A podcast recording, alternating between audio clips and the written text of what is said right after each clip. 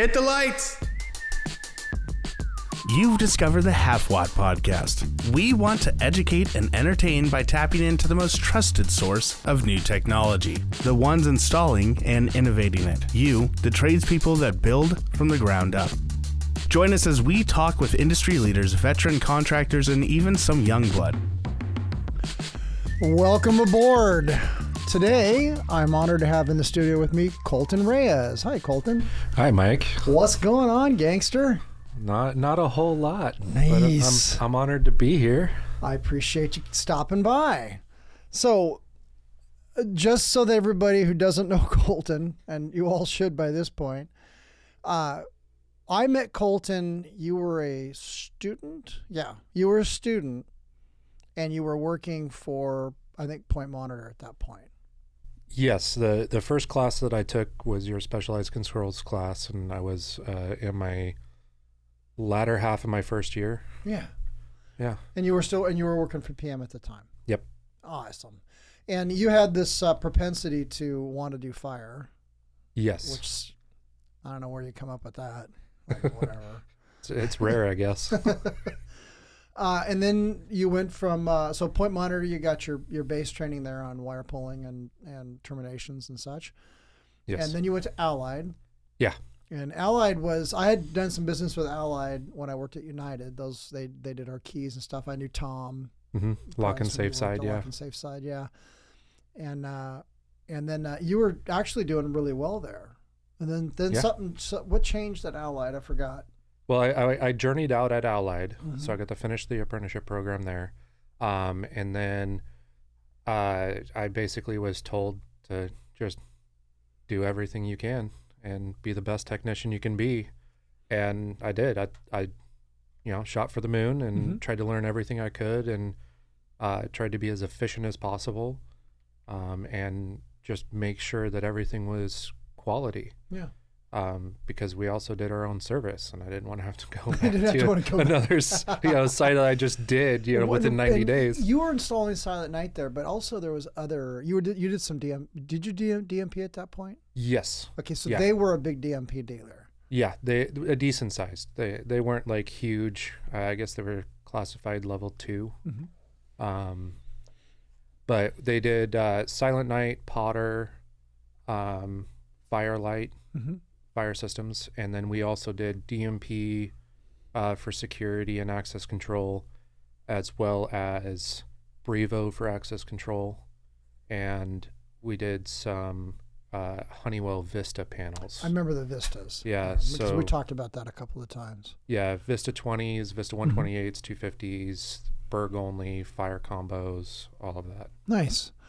So that gives you a pretty good base from them, and then I know that they were bought by another company, and then they went the way of went the way of the dodo. They got bought out by an umbrella company called Vionet. And Vionet owns Security Alarm Corporation down uh-huh. south, in I believe it's Eugene or Albany. Oh, okay, SAC. Okay, yeah, SAC. Right. Yeah, so basically they ended up turning the Portland branch of Allied Fire and Security into SAC. Okay. They ended up, of course, leaving the existing office. Mm-hmm. I don't know where they went to, because after the buyout changes started happening, I was like, I remember the instability kind of. You were like, I don't know where to go. This is not working out. Yeah. Because it was bad, because the PM you were working for, you really, really liked. Yes, her name is Tammy Graham. Tammy. One of the. Because you had nothing but positive things to say about. Oh yeah, her. She is amazing.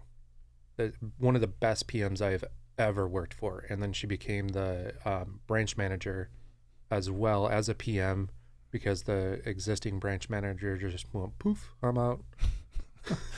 Before the buyout. They punched. Yeah, just even before the buyout. So, yeah, she was one of the best people. Yeah, every time I talked to you, you were like, do you know where Tammy? Like, I like Tammy. She needs to go. I need to go where she goes, or or she needs to go where I go or something. Yeah. Is she still in Portland, or did she wind up going to? Well, she lived up in Vancouver, I think, at that point. I don't know where she's at this point. I'd like to know. I'd like to have her on the show. Haven't reached out to her in a while. You should reach out to her. Let's have her on here. But yeah, her background is extensive too. Okay. She's worked a lot of different sectors in the industry. As far as just like the different positions, she was in a tech for ADT. That's where she mainly got her start. Oh, no kidding. From the stories she's told me. She got a good base. Yeah. Yeah. And then she went into management and sales, and she's done sales. And I think actively right now she's a sales rep. Huh. So selling systems for ADT. I would love to talk to her. Oh, we should bring some sales people on. I mean, we know Lauren and Bree. And it would always be really good to at least hear from all the different sectors of the industry. I would do that. Not just the technicians and managers. Yeah. Yeah, that's a great idea. Yeah. Can we make that happen? I got a thumbs up. Awesome. So Allied kind of biffed it in the Portland market. I mean, SAC. I don't see SAC up here. Are they up here at all?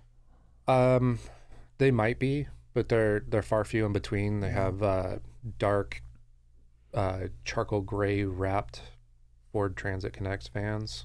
I don't think I've seen those. Yeah, I think I've seen one, but I don't know. Seen Hughes. I haven't seen one in a long time, so they're mainly down south. Okay. So I think the Portland area just kind of like got absolved, and they may have just like sold off accounts or something. That's a big pie to walk away from. There were so many accounts in this area. Yeah, yeah, good stuff. In Portland Metro and Allied had a good reputation, you know, in the safe and locksmithing business as well. It was them and Elasta were huge, you know. Yeah, and that's how the company got started. It was safes and locks. Yeah, yeah, and their headquarter branch was in Spokane.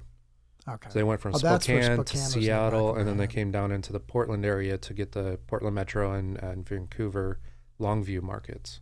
Hmm. Oh well. And then where? So then you went to. So, while I was at Allied Fire and Security, I was fortunate enough to call a coworker, or call one of the instructors of the apprenticeship program a coworker, James Spearing, who used to do the security class, and so he worked there for about a year before the buyout happened, and then he was a manager there, right? He was a supervisor. He was a field tech. Oh, like he was a tech. Yeah, okay. Yeah, we worked side by side. Oh, I didn't know that. Yeah, I thought I always pictured James as some sort of guy in charge.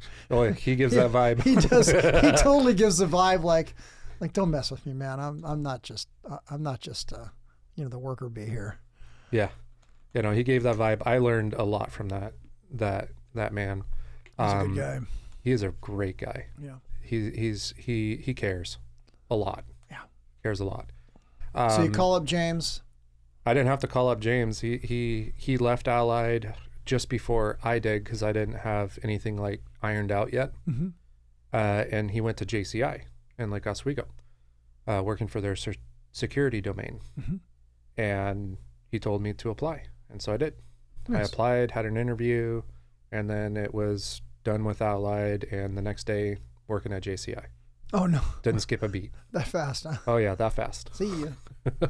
So now, once you get to JCI, you were doing security for them and then fire, or both? So it was primarily security, covering intrusion, access control, and CCTV. Okay. And then we still did fire jobs. Okay. So at JCI, I really got a lot of big jobs under my belt, like for security and fire.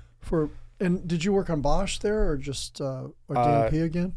I touched a few Bosch there, and I unfortunately got certified in Bosch. Did you really? Yeah, I got certified in DMP there, certified in Simplex panels there.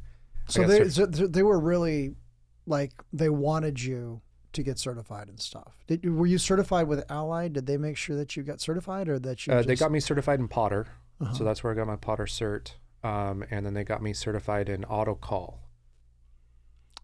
I did not know that. Yeah, the reboot. Rebooted the name through JCI. Okay.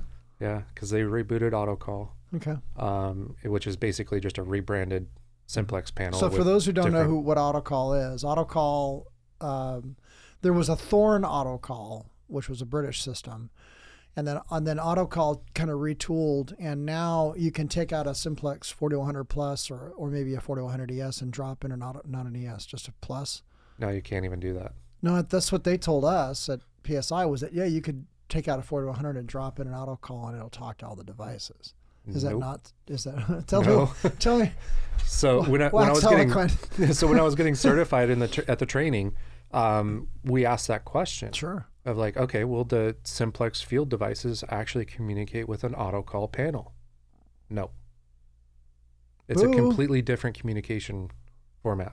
Really? Uh-huh. Do the smoke detectors look the same, or are they? Everything looks exactly the same. It just have a different protocol that it communicates on. And the reason why JCI did that is because they didn't want to take away from their own market. They just wanted to force into a new market.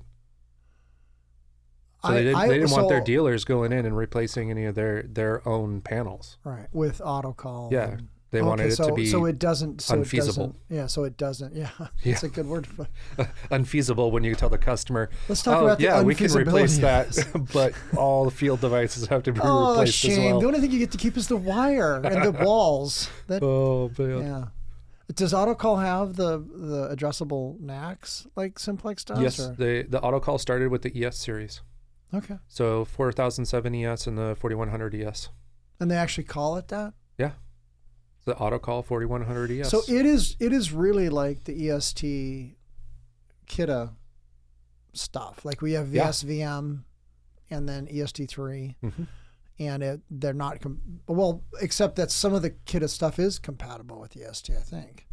No, I don't think. No, it's not. It's a different protocol, and they also have different looking devices. Not all of them are the same. Stranger looking than EST3. So I mean, a control relay looks like a Silent Knight one. Oh, okay. Yeah, it physically kind of looks like it. I always liked the EST stuff because it was so tiny. Yeah, it's like, here's your CR. It's CRH. Don't break it. It's tiny little thing. You're like, especially the CRHs. You're like, because that's inch and a quarter by half inch. For those who are not fire people, shame on you. No, if you're not a fire monkey, CR stands for control relay, and a CRH is a high, one that can switch on 120 volts if you wanted to. So it's got a way to isolate it so that the 120 doesn't bleed over onto the SLC. But these things are, what would you say, 2 inches by an inch and a half by 3/4 of an inch? I think it's an inch and a half by inch and a half by half inch. They're tiny. They're tiny. You could put 3 or 4 in your pocket easily. Where Simplex is like, you can kill a brother with a large, like a ZAM. Yeah, you could take a monkey out with that. That's a big tool. But I mean, the newer stuff, the RIMs were smaller, but they're not like that. They're not like elfin. No. Itty bitty things. Anyway, I digress.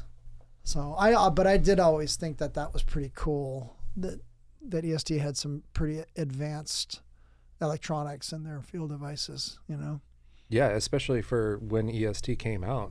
Yeah. Oh yeah. It's like 30 plus years ago. EST3. It's been a while. Yeah, it's insane, and they hadn't really changed much about it. They just kind of made some newer parts a little bit more efficient. Yeah, it's kind of a good thing, but so the KIDA is different, obviously, than the EST3. But I'd have to ask Bryce, which I'll have to get him on here at some point. Yeah, because he knows like if there's any what stuff's compatible and what's I don't know. I forget. He has that to memory. He's got all that crap and memorized. There's nothing that guy doesn't know. So okay, so you started to work on AutoCall. So did you actually work on the Simplex side or just the AutoCall side?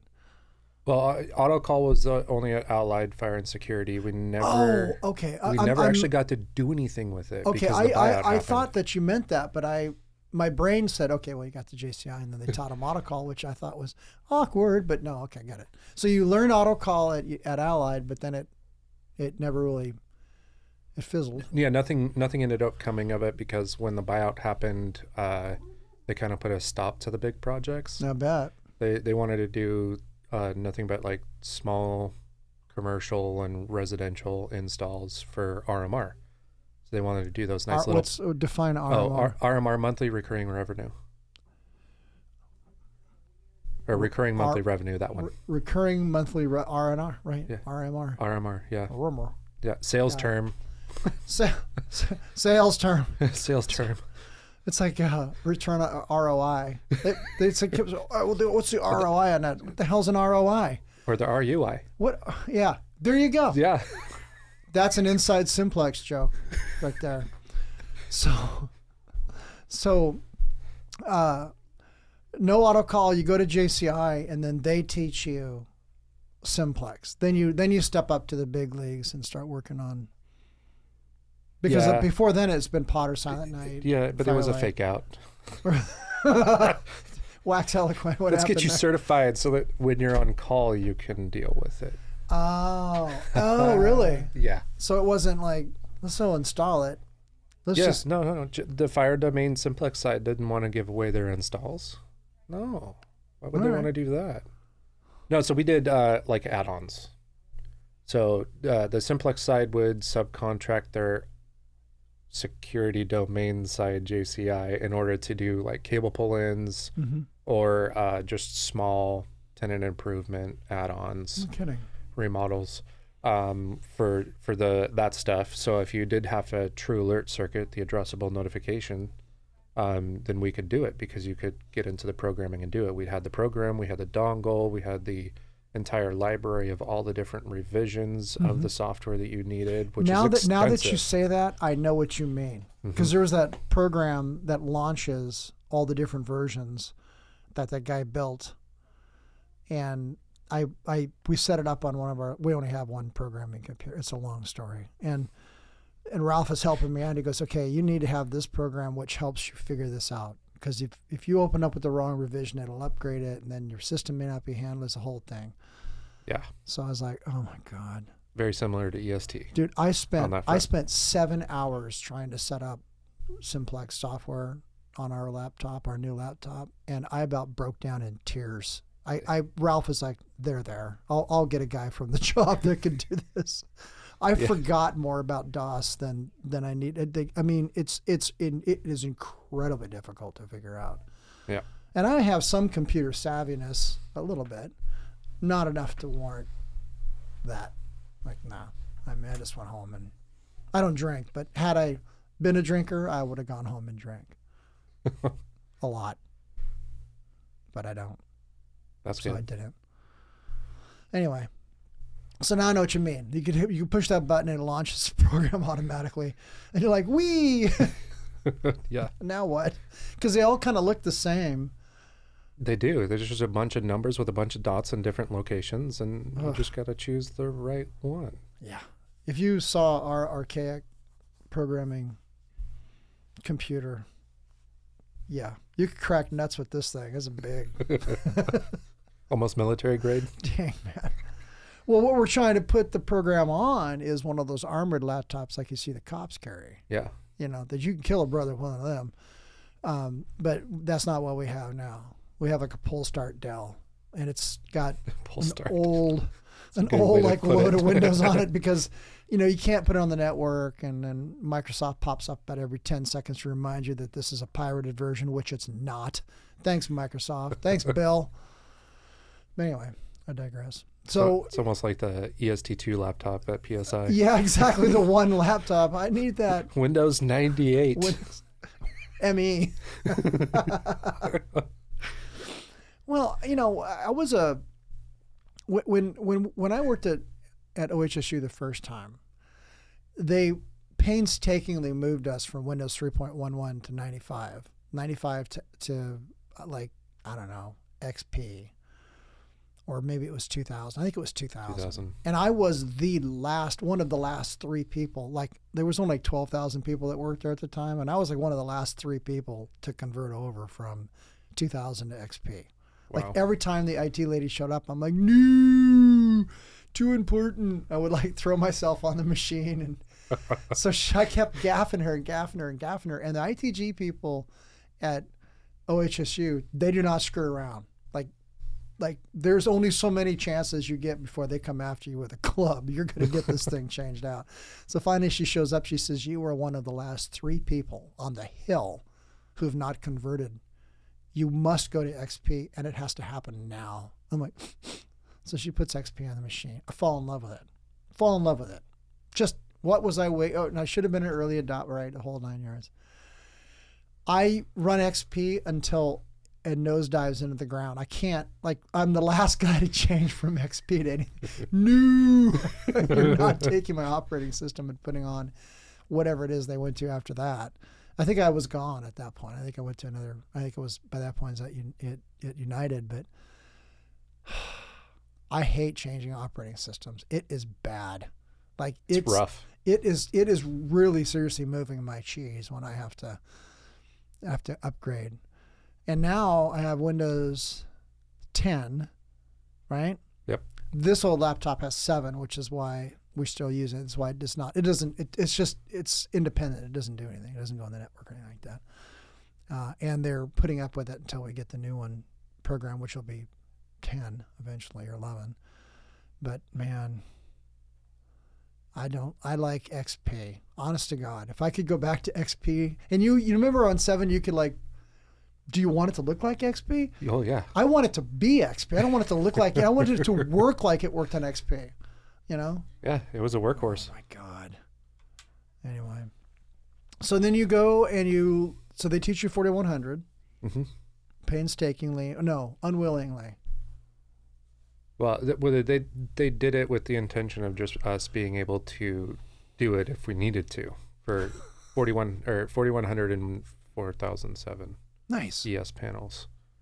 I've only worked on one 4007. I like them. And it was really cool. I like really them. Those touchscreens are very legit. You can get lost pretty easily, but once you get the hang of it, it's just a real nice tool to have. And we don't have anything like that. Everything we have on the Hill is ESU or 4100 plus. There's some NDUs, but none of them have that fancy... That newfangled graphic screen, we don't have any of that stuff, man. we have our TSWs, which, you know, does that, but not the fancy screen. Like OSU has the fancy 4100s with those. Maybe they're 4007s. I don't know. I mean, the 4007s look like the same size as a 4010, an old 4010. They must be that. Yeah. I saw them and I played with them and I'm like, oh, these are really cool. You can get them in that off gray, but they're usually the red cabinets that I've seen. Good stuff. So I worked on more Simplex at PSI than I ever did at JCI. No way, seriously? Seriously. I remember we had our butts handed to us at the high school. What's this deal?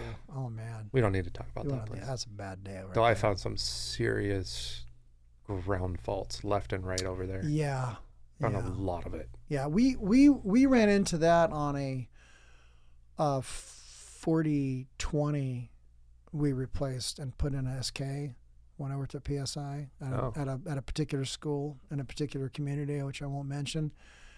And I was explaining this to a guy today. There was a ground fault on one of the MapNet circuits. That's how old it was. And because it was like a positive ground fault, the technician, instead of clearing the ground fault, added a bonding jumper to the opposite polarity to pull the voltage back towards the middle. So it means he must have had a potentiometer and figured out, this would be like 7K would pull it this way.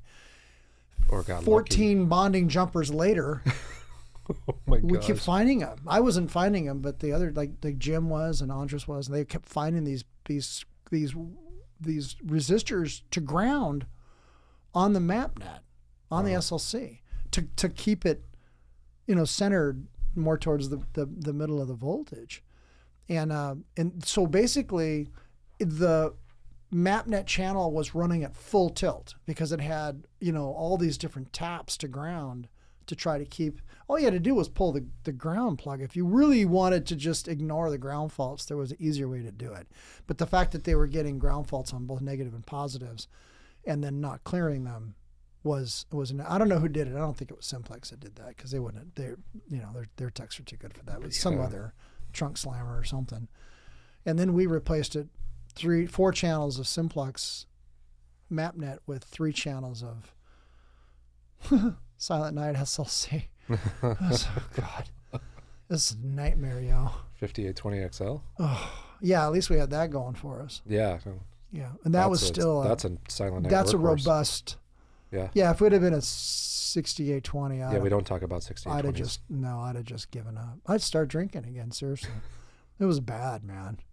Anyway, we got it up and running. It was a voice evac, too. We had to add, 100 watts of voice to it. And, have you probably been there. I'm sure you have. Probably. Yeah.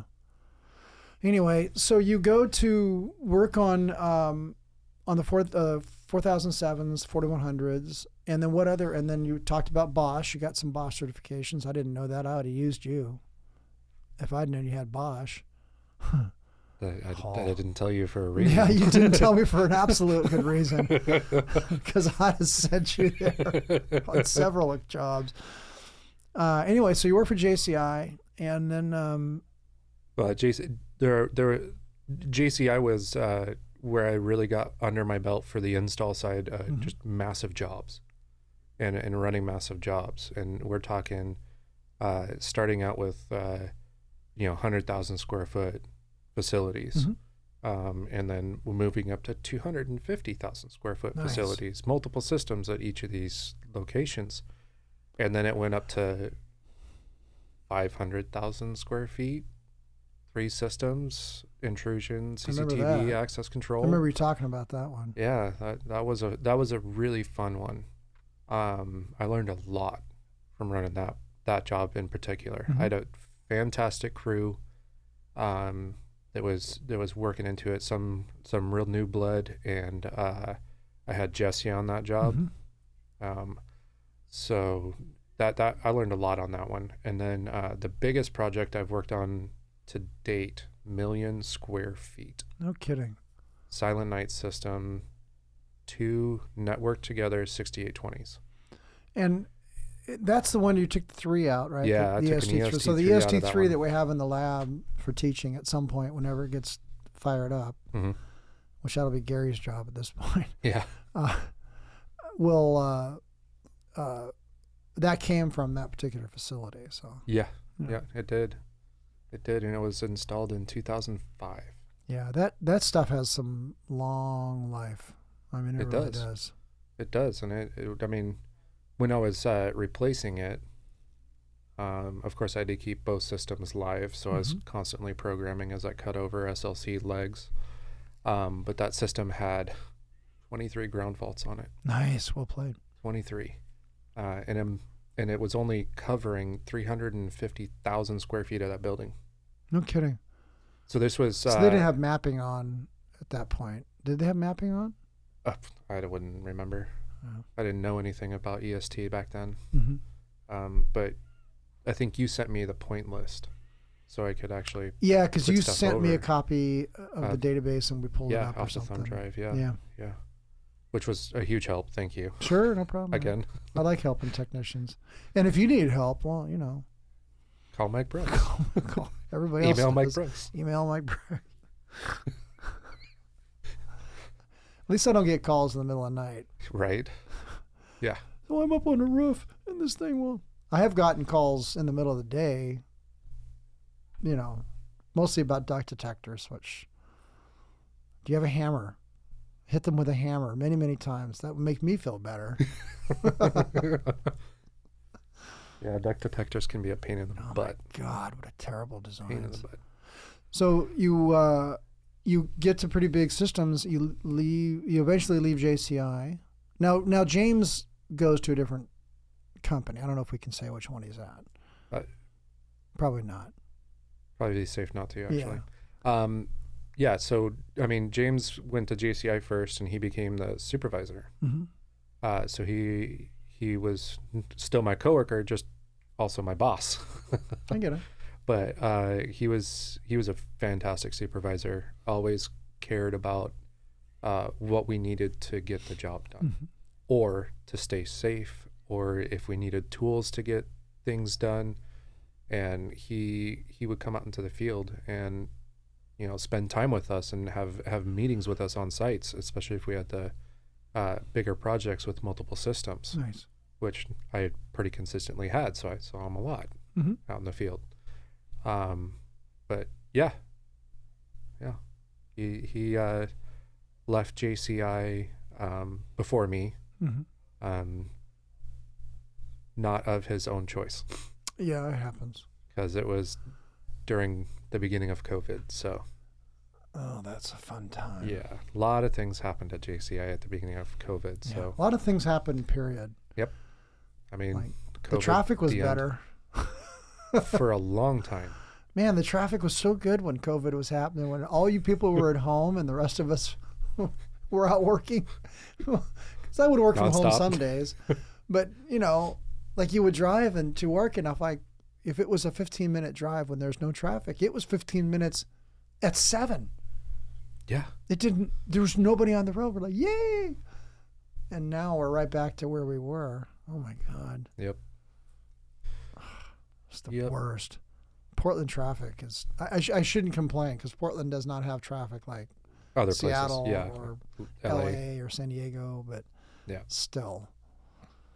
Yep. It's a miniature traffic issue, but it really... has a big impact still. It has a big impact. I had to drive through Lake Oswego today. I'm just going to say that right now. I couldn't go across the Smellwood Bridge. I had to go through Lake Oswego. I mean, I felt like I should have got a Frappuccino or something for that. Yeah, something froofy. Yeah. No, I mean, I just blew right there like I own the place.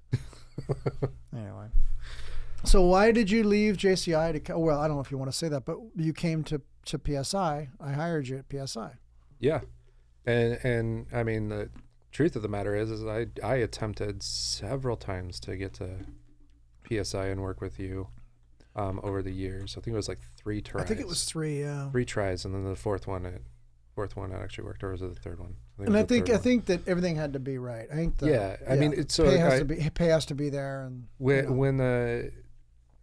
when Allied Fire and Security had some changes before they got bought out, I was looking, and I contacted you, and you said that you didn't quite have a position available yet, and then I got offered a raise in the slight promotion, kind of based off of a if this happens, then you get it. Nice. But it was kind of hard to see if that was actually legitimately going to happen. But I trusted the guy, and it ended up being that I shouldn't have trusted him. And the opportunity for PSI, came and went. And then when I was at JCI, I attempted once, and then there was no position available at all. Because we weren't at a growth point then. Right. You guys had to hit max capacity. We had the perfect amount of people. Yeah. But there was a point when they changed the equity partners that then it was on. Then the throttle was on, and we were hiring, and it made sense then. Yeah, and I was one of the last few hires at the end of that massive hiring spree. Yeah, I met a lot of. I had a hell of a team, because like I looked at it as coaching. I still look at it as coaching. This is why I'm still talking to everybody there. I don't have an axe to grind with PSI. I'm happy with them, but the team, the dynamic that we built, really.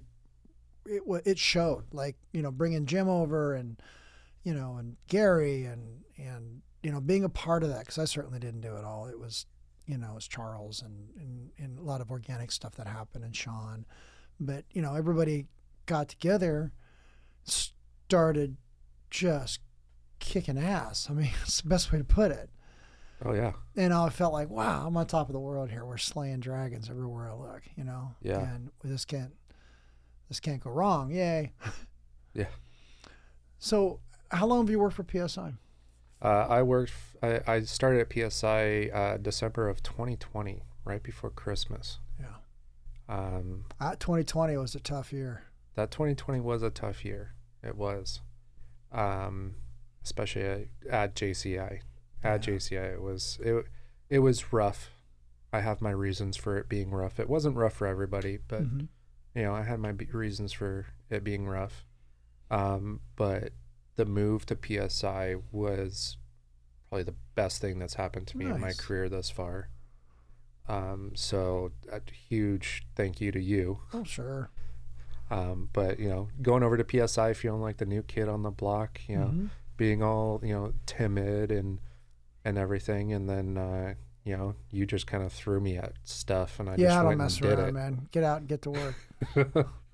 So, well, that and you went to three school, so you picked up EST3. Yep, picked up EST3. And you picked that up with a, you know, which was easy. Big way, It was easy since I had already gone through AutoCall and Simplex, and it's really not that different.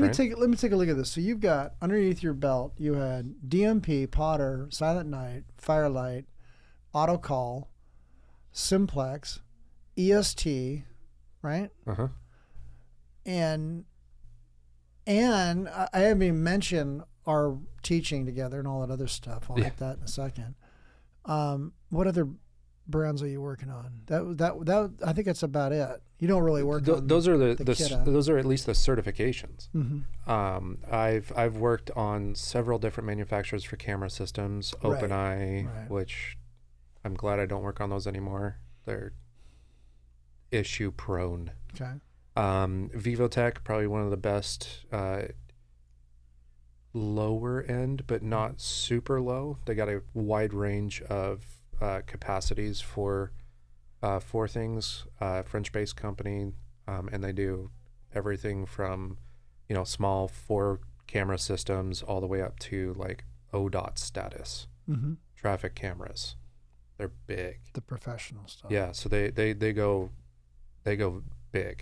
And they have a cloud-based VMS set up. What's a VMS? Virtual management software. Okay.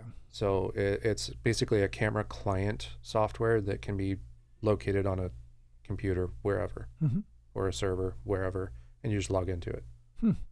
It's massive, and you can link up a lot of different NVRs, network video recorders. So, and then they can pick and choose. You can pick and choose what you want the NVR to record locally. Yeah, but like the NVR in itself is a camera system, and you just you program the cameras to it and everything. But the virtual management software you can take and have multiple NVRs connected to that VMS. Dang! So you can literally, if you're a big company that has multiple locations and every single location has NVRs to it, you can then from corporate watch everything, review all footage. So then, yeah, because we talked about access control stuff and cameras. So let's back up a little bit. When did you get involved? Because after you turned out, you rolled back as an instructor first, or did you go to the JATC committee? Which one did you do first? So I carted out, and then a year later I joined the JATC committee for the IAC apprenticeship program. And I guess with 2018. Yeah, that's when I started. Quite a while ago. So 2 years before you came. Yeah, because I got my card in 2017. Okay. So 2018 is when I started that. So kids, I want you to look at the timeline here. You carded out in 2017, which means you got involved in 2014, right? 13. 2000. So you've been involved in the industry since 2000. So you're 9 years in the industry. 9 years in the industry. Yep. You carted out in 2017. You joined the committee in 2018. You've got this list that I've written down here of devices that you work on, and we haven't hit them all. Nope. Right? Now you roll back as an instructor to teach integrated systems, correct? Yes. And you took that over from James? No. Integrated systems didn't used to exist. It didn't exist at all. That's was CCTV, and I took that away from John. Okay. So John was done teaching. He had stuff changing, and he was no longer had the time. So he wanted to step down. And that was Bell. He was on the John committee Bell. With us. Right. John Chandler. Oh, John Chandler. John Chandler. What am I thinking of Bell for? I don't know. I don't know either. I don't know. I'm old. So John Chandler, got it. John Chandler. So we were on the committee, and that was part of the discussion of the committee that night. And I was like, I'll do it. Okay. And so the process, of course, to become an instructor is you have to become a substitute first, mm-hmm. substitute a few classes and see how you do, because the students review you as a substitute. Mm-hmm. And so with how it worked out in the timeline of the class, I became a substitute midterm. Okay. So midterm, and then at that point, I got to substitute two classes. Okay. And then the end of the term was coming up, and week 12, I got to substitute for John. Okay. So I substituted the last class, basically, or second to last class, week 11. Mm-hmm. And just, started to get the feel of what the curriculum was for that class as mm-hmm. CCTV, which it was extremely outdated because the curriculum book was from 2012. I mean, that's still using old technology. Like, extremely old. Yeah. Like IP was still new right. in that book. Which... Like IP's were they using coax cameras at that point, or? Yeah, it talks about coax cameras very mm-hmm. heavily, and it talks about just a single camera and a monitor, like you would see in convenience stores back in the day. Yeah. No. Yeah, that's it. Yeah. No actual recording whatsoever. Long time ago. It's like the industry moves, and then the instructors and the teaching materials don't. It's what I've noticed. Yeah, and my course is old. It's old. I don't have any new books to teach from. They don't exist. Yeah, so it's like here I am. Like you need to create them or something. Oh yes. With all the time you have. Yeah, it's got to crank it out. So, after substituting his class, I then took on CCTV mm-hmm. the next term, because this was fall term. Mm-hmm. Or no, winter term. This was winter term.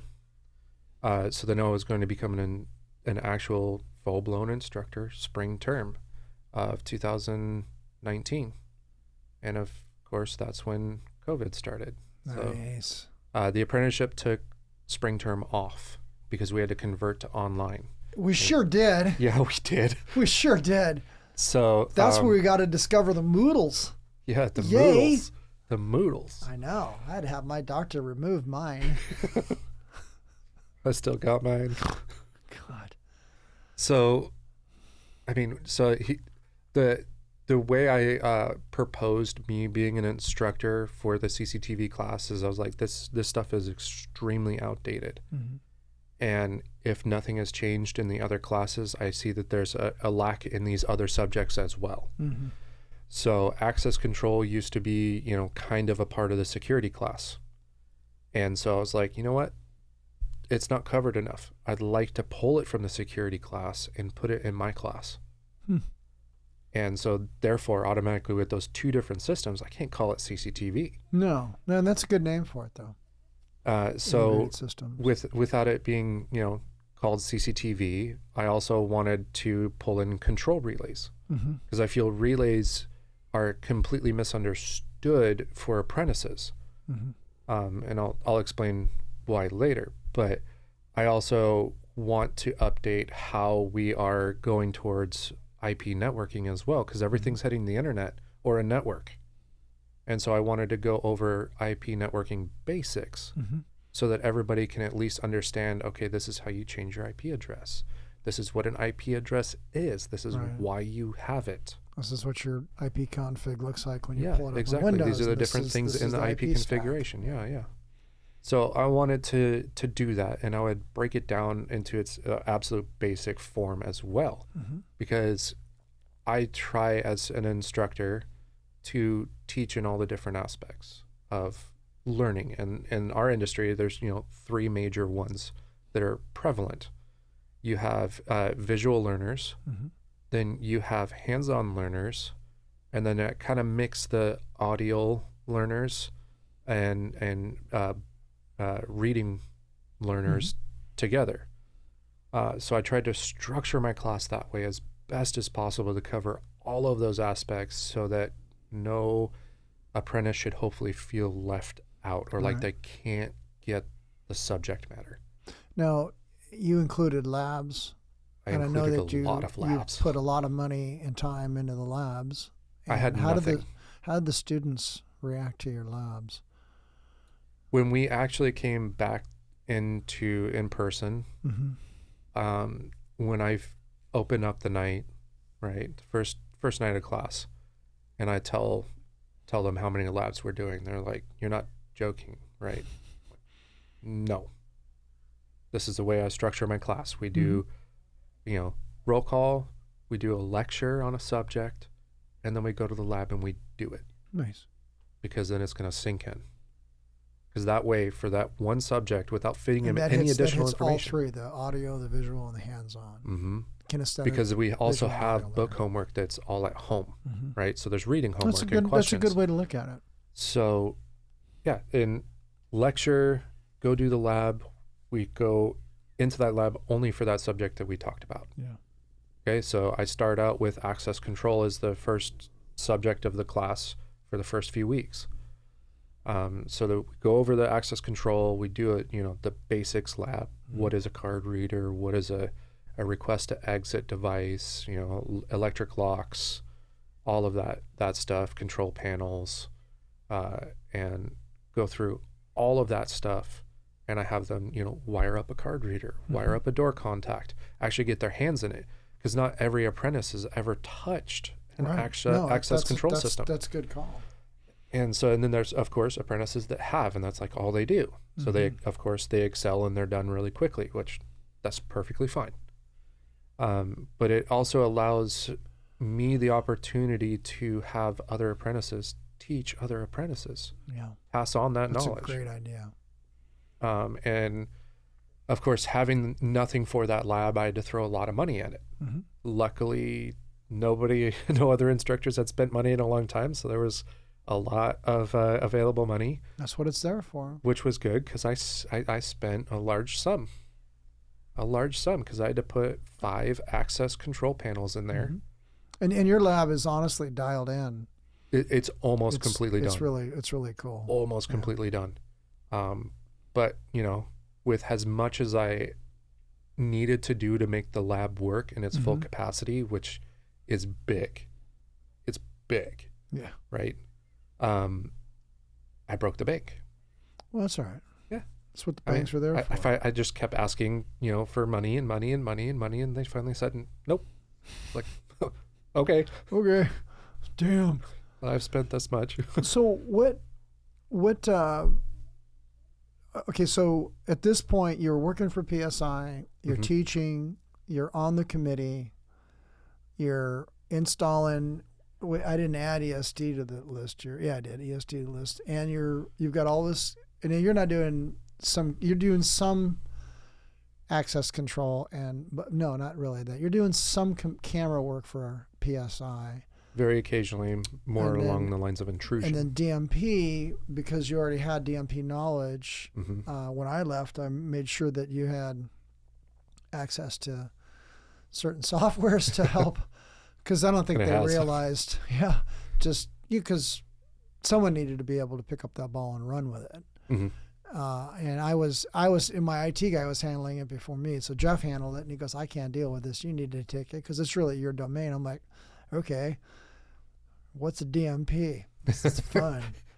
I'm sitting here, I'm playing with it. I don't know if it's going right. So I was going to you to find out how to make this thing operate. Finally, I'm like, here, just fix it. Like, you're a technician, right? You work on that kind of shit. So I don't know. Am I a technician? You're a technician. You know how to fix that. Because I don't know anything about DMP. I mean, I know enough to know that looks like something you should hire a DMP guy to do. Yeah. I mean, and DMP is a good product. I mean, we've used the communicators, obviously the Cellcom and stuff like that, but, you know. Yeah, and I'll be brutally honest with DMP. Yeah. Their intrusion is fantastic. I have yet to have worked on a better intrusion system. Okay. Because I've worked on Bosch. I've worked on Honeywell Vistas, which are 3... and DMP, 3 of the majors that are out there. So Demco, you've worked on a Demco. I mean, that's kind of a Honeywell. It is Honeywell. I mean, it's rebranded. Right. But like DSC, I've actually worked on DSC. Yeah, DSC is another big one. That one is a major one out there, but, you know, I have my opinions. But DMP, I absolutely love. Now, I know people who like the DMP fireside quite a bit. The DMP fireside? They have a whole fire. They shouldn't. They do. I know they've got it. I know they do. Fire command panel. Yeah, I've known guys who are really good at it, but it's just Bosch has one too. Like I've seen Bosch entire so Bosch Honeywell, fire panels. Yeah. Honeywell. Yeah. Wow. No, don't get me started there. I have nothing nice to say about that right now. I don't think either of us do. but man, where Honeywell destroyed me was with the Silent Knight product, with the 6000 series. That's the one that's the one that broke me. It broke me. It broke me and made me. Matter of fact, it was. I became enamored with Potter, having driven down to the coast, down to Newport, to work on a weird problem that popped up on a Potter panel. It was bizarre. It was like a count two failure. Okay, so normally you have one account two, but it was an account two failure. And what it meant was, when I got down there, because the damn book is easy to read. First, all right, I'm the manager weasel, so I'll go. So off I roll down to this place. I show up. I'm like, I'm gonna need a book. Download the book. Read the book. Book's simple. I'm gonna need an Ethernet cable. I got one of those. I'm gonna need this program. There it is. Hotspotted it off my phone on my laptop. Nice. Opened up the program. Plugged it in. It talked right away. I looked at the string, the dialer string for line two, not account two, line two. But basically it is account two. Account one is one number, and account two was the second number, and it was an extra comma in there, and it had been there the whole time. Like, whoever originally programmed it hit the comma, and the machine went, oh, whatever, and finally 3 years later that one comma affected something, either through the telephone exchange or the central station or something, and it wasn't working. It wasn't connecting to central station. Wow. That was its problem. Backspace the comma, send that back to the panel, bam. It sent and cleared right there, right within about 30 seconds. And I went, I just drove here from Portland. To delete a comma. You got any food? What you got here? What is it that you do here in Newport, Oregon? So, what is it that you do here at Enitech? So the lady was really sweet. She's like, yeah, they totes got food down the road. I fixed a battery issue that I had. I brought a battery, replaced that, and I had nothing else to do. So here I am on this call. So I bounced around, looked at some other stuff, and fiddled with some crabs or something, and then ate and went home. That was it. That was my day. So all that, like, it was so intuitive, so easy to fix, so easy to connect to. I cannot tell you the feelings I have, the feelings of rage that pop out of me when I can't talk to something that I have talked to just like 10 minutes before, and something has changed. There is no feeling that there are a string of cuss words that come out of my mouth when I just talked to a Silent Knight panel, and now I can't, and I have to restart my computer and restart the node and plug it in and sacrifice a chicken. I have no idea what the hell's gone wrong, Or like when there's an Ethernet connection on the new SKs that works. I don't know. Flip a coin. Today it works. Tomorrow it don't. Have a nice life. Stuff like that. It's just the inconsistencies of some of the newer stuff just drove me insane. Yeah. Not Potter. No. Doesn't matter. If I walk up to a PFC panel, that's the one that's got all the pre-programmed. I walked out to an account. Matter of fact, it was Jay Judd's account because he works for ABM. I walked out to his place of business. He had a little tiny issue. Pull up the panel. Pull up the book. Change the program, which is all done by keystrokes, which is easy for me because I'm old. Done. Bam. Solved the problem. Went and tested it. Worked fine. Last long time. Just like that. In and out in 25, 30 minutes. And then a test. I'm just like, I mean, even thinking about it, I have anxiety. So it's like, that means when you're pushed for return on investment and, you're pushing your technicians out to get stuff done in a timely fashion, and you have all these things happening, all these time commitments, and then you yourself, the big dog, goes out. It gets stumped by a $700 panel that you can't communicate to because of whatever, because the moon's in the wrong goddamn orbit. You don't know. You know what I'm saying? Yep. You're just completely stymied. And I'm thinking, well, I'm the manager. I should know all this stuff. My technicians are having the same problem I'm having. I don't think it's me. I don't think it's the company. But, you've got commitments. And so, sometimes you just go, that's it. That's the last straw.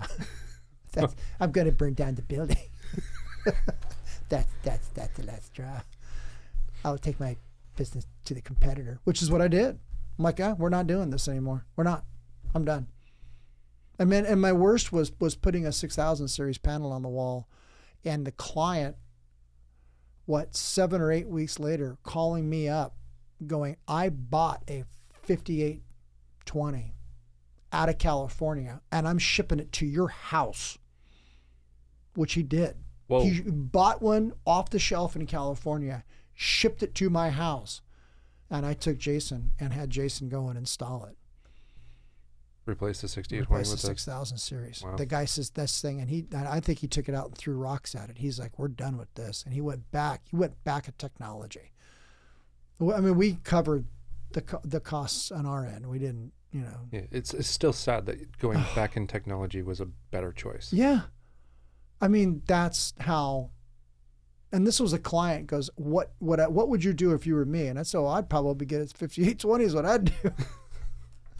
Done. I'll call you tomorrow. Where's your address? Well, here it is. It just here comes the FedEx guy or whatever.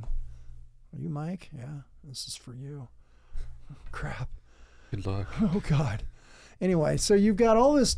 So you start off in 2013. It's now 2022. You've got an armful of panels you work on, right? Mm-hmm. You've been on the committee. You teach. What's the future? What's the future for you? Because I'm ready to vote for you to be like president or whatever. What's the next steps? Well, don't do that. Don't. Well, I mean, the next step for me is the next step. The next step for me is a big change. Really? It is a big change. Are you pregnant? No. Oh, thank God. I'm not Arnold Schwarzenegger. I got that. You almost made me spit water out of my nose. Thanks a lot. I could put strychnine in the guacamole. Anyway, what's your next step here, brother? So I had some family that wanted to move down to the Midwest. Mm-hmm. And so... That's Midwest Oregon, right? Would it be Prineville? No. Oklahoma. Oklahoma. Bit farther. That's not a real place, is it? Apparently it is. Oh. So I didn't get no more Midwest than that. I don't think you can, except for maybe Texas. We don't talk about Texas here. Heard they have their own power grid. How's that working out for you, Texas? I crack me up. Anyway, so you're gonna go to Oklahoma. So I call it Oklahoma. Family's moved down to Oklahoma, mm-hmm. and me and my family had a discussion. Me and my wife, and we decided we're gonna go down there. So it took me probably 4 months mm-hmm. to really come to this conclusion. To actually do it, because I've never lived anywhere else. I'm born. You're born and raised here, in Oregon. Raised in Oregon. Don't know anything else but liquid sunshine. You have web feet. Yep. And now you're gonna go. Have gills. Yep. And now you're gonna go to tornado. 100 and some odd degrees, 80% humidity. My only suggestion was, for the love of God and all that is holy, buy something with a tornado-proof. Yep. Box in the garage. Yep. Or, I don't know. They have some sort of anti-tornado net or some crap that they put up. Yep. So you and your family don't get sucked into a twister. Yeah. Which would be bad. Don't want that. Hey, but you could rebuild like fire panels if they get sucked up into the twister. Yeah, somebody to do that. I could do something like that. So what are you going to work on now? So it took me, of course, a while to actually come to the conclusion of, trying to go down there.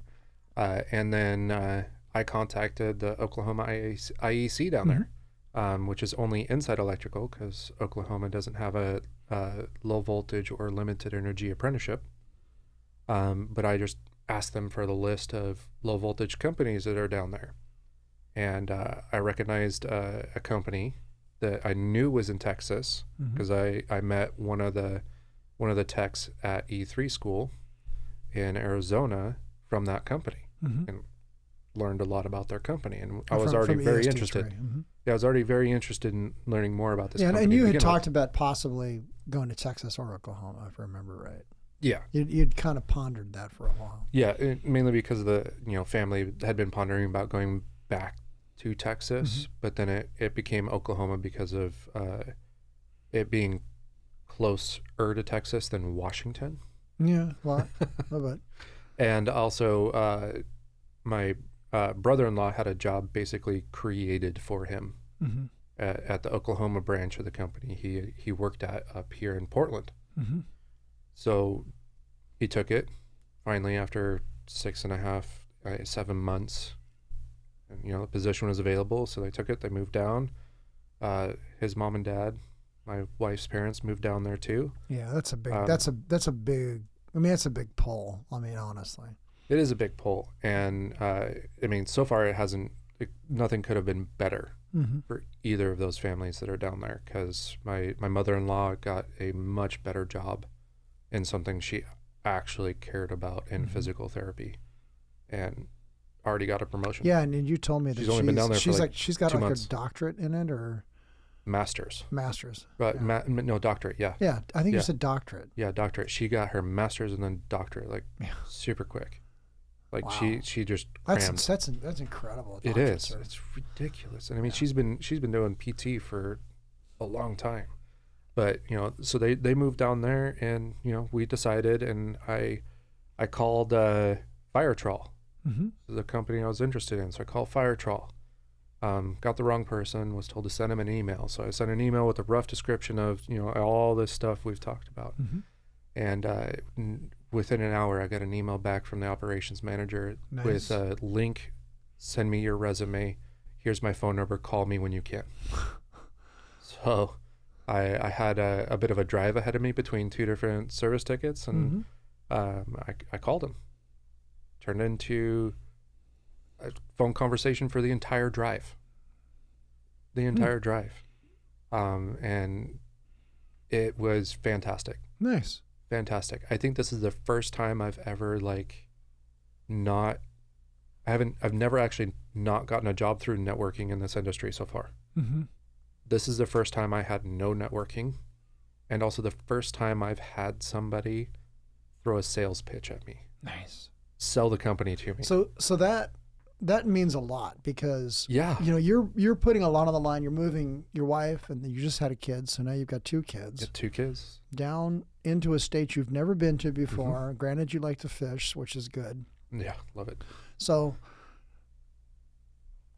okay, so then you've got all this on the line, and then this company steps up to the plate. You have an interview with them, and then I take it they hired you. Yeah, they did. They were like, we want you. You're going to fill all the gaps that we have. And now I'm seeing, because I know the guy at IEC. I know the training agent there. I met him when I was on the A&T committee. Yeah, really, really, really sweetheart guy. So I'm thinking that it won't take you too long before you're moving in that circle down there. I really hope that you're able to set something up down there for because I'm intentionally going to seek it out. I bet because if you're at the tip of the spear here of America, which is what the Northwest is for limited energy, I don't care where else you're from, right? The people in New York and Chicago are going whatever, get out. But in Florida, I say it right back. So, but yeah, But you're not here. You're there. So we're here. We have a podcast. Let that be a lesson to you. But, you know, you're really going to go down there and I think show them what can be done if you train. And Oklahoma could be very well. Yeah, and they loved that I was involved in the committee. Mm-hmm. They loved that I was an apprentice instructor. Yep. And they just wanted me to come down, period. They wanted me for this. I have to say that in all the time I've known you, and I've known you since I would say 2000, and I want to say 17, right? No. You turned out in 17, so I knew you before that. It had to be 15. Yeah, 2015. 15 or 14. It was specialized controls, yeah. And then 2016 fire alarm, yeah. I don't have that kind of a memory to remember those dates. So I've known you all that time, and I've watched you grow into this field. Mm-hmm. So you're 9 years in, and you're about to make this seriously big move. Yeah. So I'm anxious to see how this all plays out, because I think in 9 years from now, when I have you back on the podcast, maybe before then, but I think you're gonna be a big shaker and mover there, man. I really do. I mean, I hope so. I hope so too. I'll take opportunities as they come, but I'm always gonna try to strive to grow. Yeah. Because I like to consider myself a student for life. Because there's always new things to learn. I can always improve what I already know and do. Nice.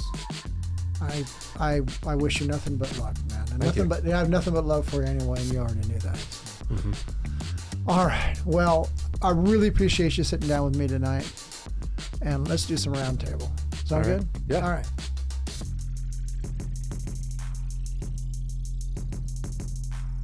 Thanks for listening to the Half Watt Podcast. We always want to hear from you, and we encourage you to email us at halfwattpod@gmail.com with questions or even your own stories. Funny, crazy, or praiseworthy, we want to hear it all. You can follow us on Instagram at halfwattpod to stay up to date on our feed. Be sure to subscribe wherever you listen to podcasts, and share us with a friend, the best way to help us grow. The Half Watt Podcast is a production of Now Hear This Studios.